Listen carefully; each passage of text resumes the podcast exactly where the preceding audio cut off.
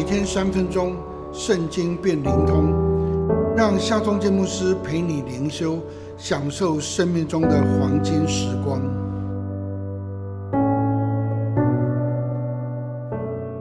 四世纪第六章第十四节，耶和华观看基甸，说：“你靠着你这能力，去从米甸人手里拯救以色列人，不是我差遣你去的吗？”以色列人又行上帝眼中看为恶的事，祭拜侍奉偶像假神，上帝就任凭米甸人压制他们七年。每逢播种之后，米甸人就来毁坏土产，抢夺牛羊，不为以色列人留下粮食。他们只得在山上挖洞凿穴，逃避米甸人，过着穷困的生活。于是以色列人再次的呼求上帝。为了躲避米甸人强盗式的搜刮，基甸正在榨酒池子里偷偷的打麦子。上帝人的形象向基甸显现，上帝对基甸说：“大能的勇士啊，上帝与你同在。”基甸意兴阑珊的回应说：“如果上帝与我们同在，我们怎么会如此凄惨呢？我们的祖宗诉说上帝怎么样领我们出埃及，如今呢？那些奇妙作为在哪里呢？”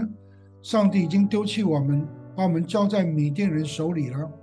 上帝转身对基甸说：“你就尽你的力量，从米甸人手里拯救以色列人，是我差遣你去的。”基甸难以置信地说：“我哪有可能拯救以色列人呢？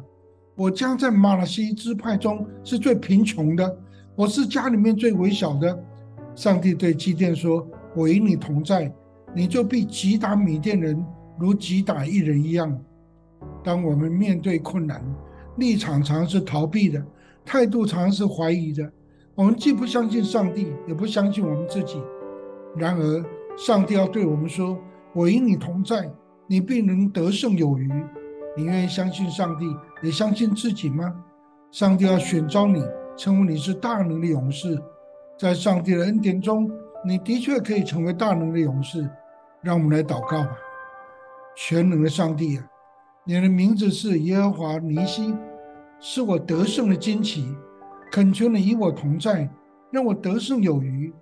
我愿意相信你，依靠你。求你差遣我，使用我，奉靠耶稣的名祷告，阿门。